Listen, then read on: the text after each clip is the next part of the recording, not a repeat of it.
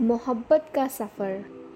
कई काली रातें बिताई थी, अकेले जाकर आँखों से नींदों से ज़्यादा आंसुओं ने रिश्ते बनाए।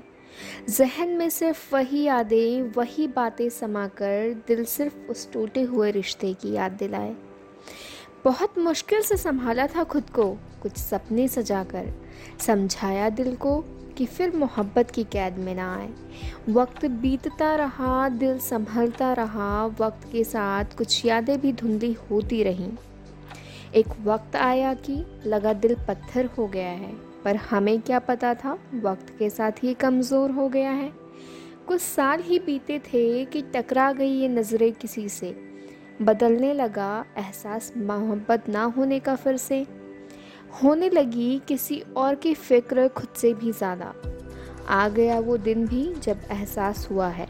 मोहब्बत अब भी ज़िंदा है, बस एक राज खुला है।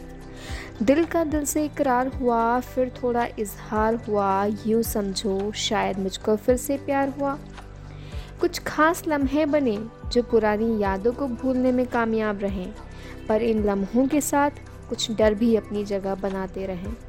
मुकम्मल ना हुई ये मोहब्बत तो क्या होगा?